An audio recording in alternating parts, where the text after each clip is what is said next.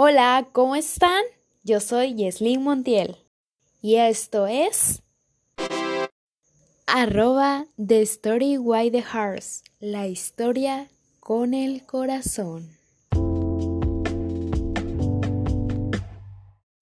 Te doy la bienvenida a este nuevo podcast donde te enseñaré muchísimas cosas y podré caminar contigo a lo largo de este episodio para entender el porfiriato de Salvador Martínez de ella. El porfiriato no es como afirman algunos politistas de liberalismo en México, sino una ruptura. Es la consecuencia lógica de un proceso histórico.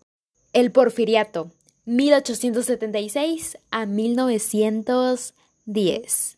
En la práctica el modelo liberal funciona de manera muy distinta a su equivalente teórico. En base a esto ocasiona una profunda división en el seno del Partido Liberal, que en 1876 culmina con el triunfo de la rebelión de Tustepec, encabezada por Porfirio Díaz. Las ficciones liberales comandadas por Díaz supuestamente se levantan en armas en protesta de las violaciones de Juárez a los principios liberales. Sin embargo, con Porfirio Díaz en la presidencia, la República se ha iniciado con un periodo de 30 años de dictadura, aunque los postulados de la orden y progreso alcanzaron su máxima expresión. El porfiriato representa la etapa de Germani, denominada ilustradas, aquellas que de alguna manera han promovido el progreso y la modernización. La economía mexicana se encuentra vinculada al capitalismo de la libre competencia. Mendel consideraba que se trataba de un desarrollo desigual. Los países metropolitanos invierten en los sectores y se establecen solo en aquellas empresas que corresponden a los intereses de la burguesía imperialista. Este dominio limitó el desarrollo industrial local a ciertos sectores y limitó también el desarrollo en las relaciones de capitalismo en el campo congelado. El violento aumento de la demanda mundial de los bienes primarios y el incremento de los capitales a nivel internacional determinan la presencia del capital extranjero en las economías mexicanas desde los inicios del porfiriato. En un principio la inversión extranjera se envuelve sobre los ferrocarriles y la minería, pero los espacios de las inversiones se diversifican con la velocidad de asombro. Cuando a principios del siglo XX el petróleo se transformó en un producto ya industrializable. Para 1909 a 1910, el 80% de las zonas de yacimiento se encuentran a mano de los norteamericanos. El águila controla el 58% de la extracción de México. En 1890 surge la importante burguesía en la industrialización mexicana y la relación con el comercio, la banca y el agro. México, Puebla, Guadalajara, Veracruz, Monterrey y Orizaba son ciudades que impulsan al desarrollo de la fábrica en la más variedad de las industrias, por ejemplo, como son el tejido de algodón, de lana, de lino, entre otras. Las leyes de reforma iban encaminadas a lidiar con las grandes propiedades de clero y de las comunidades indígenas. Son aplicadas por Juárez estratégicamente solo en contra de clero, sin embargo, Díaz inicia y lleva a cabo un violento proceso de destrucción. La política agraria de Díaz se inicia con una serie de decretos. El más importante es el de la Compañía Desinladadoras y la colonización del 15 de diciembre de 1883. Durante el porfiriato, las compañías desinladadoras arrebataron a las comunidades indígenas 63.562.177 acres y se calcula que pasaron a manos de unos cuantos latifundistas y compañías. El desarrollo industrial de México determina un proceso de acumulación originaria y de este sobredeterminada a otros aspectos de esta industrialización. El proceso de acumulación capitalista transforma radicalmente la estructura sociopolítica de la sociedad mexicana.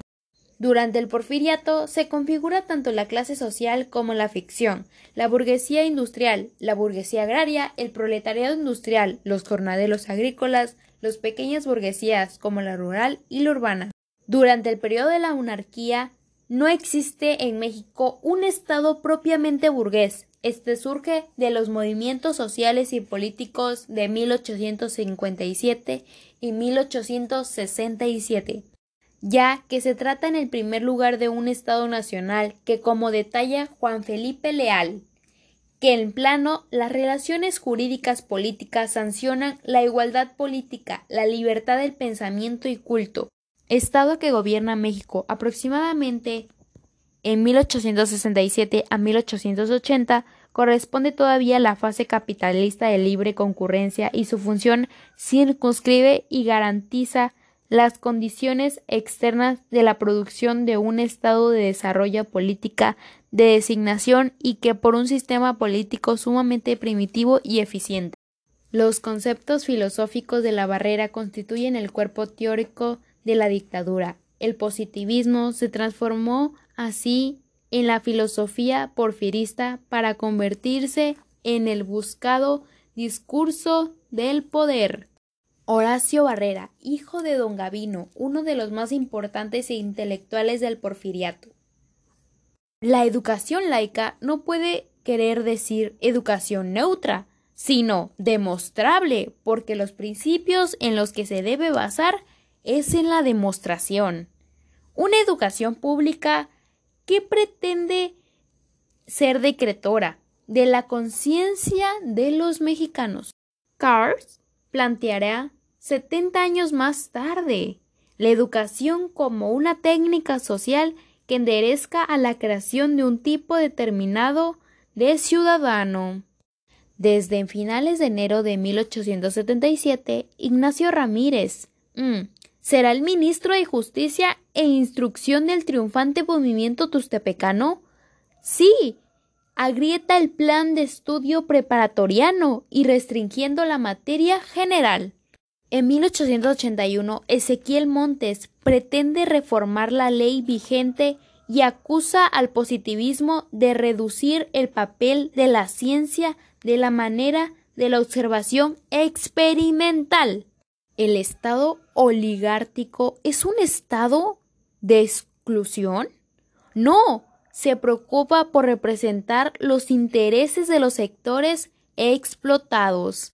En 1905, por la propuesta de Justo Sierra,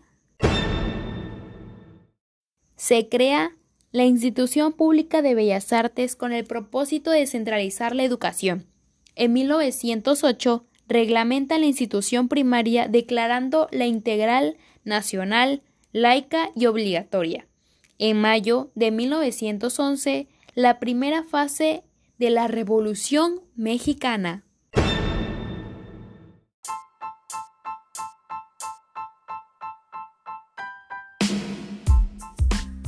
Bueno, esto ha sido todo por hoy. Espero les haya gustado y nos vemos en el próximo episodio.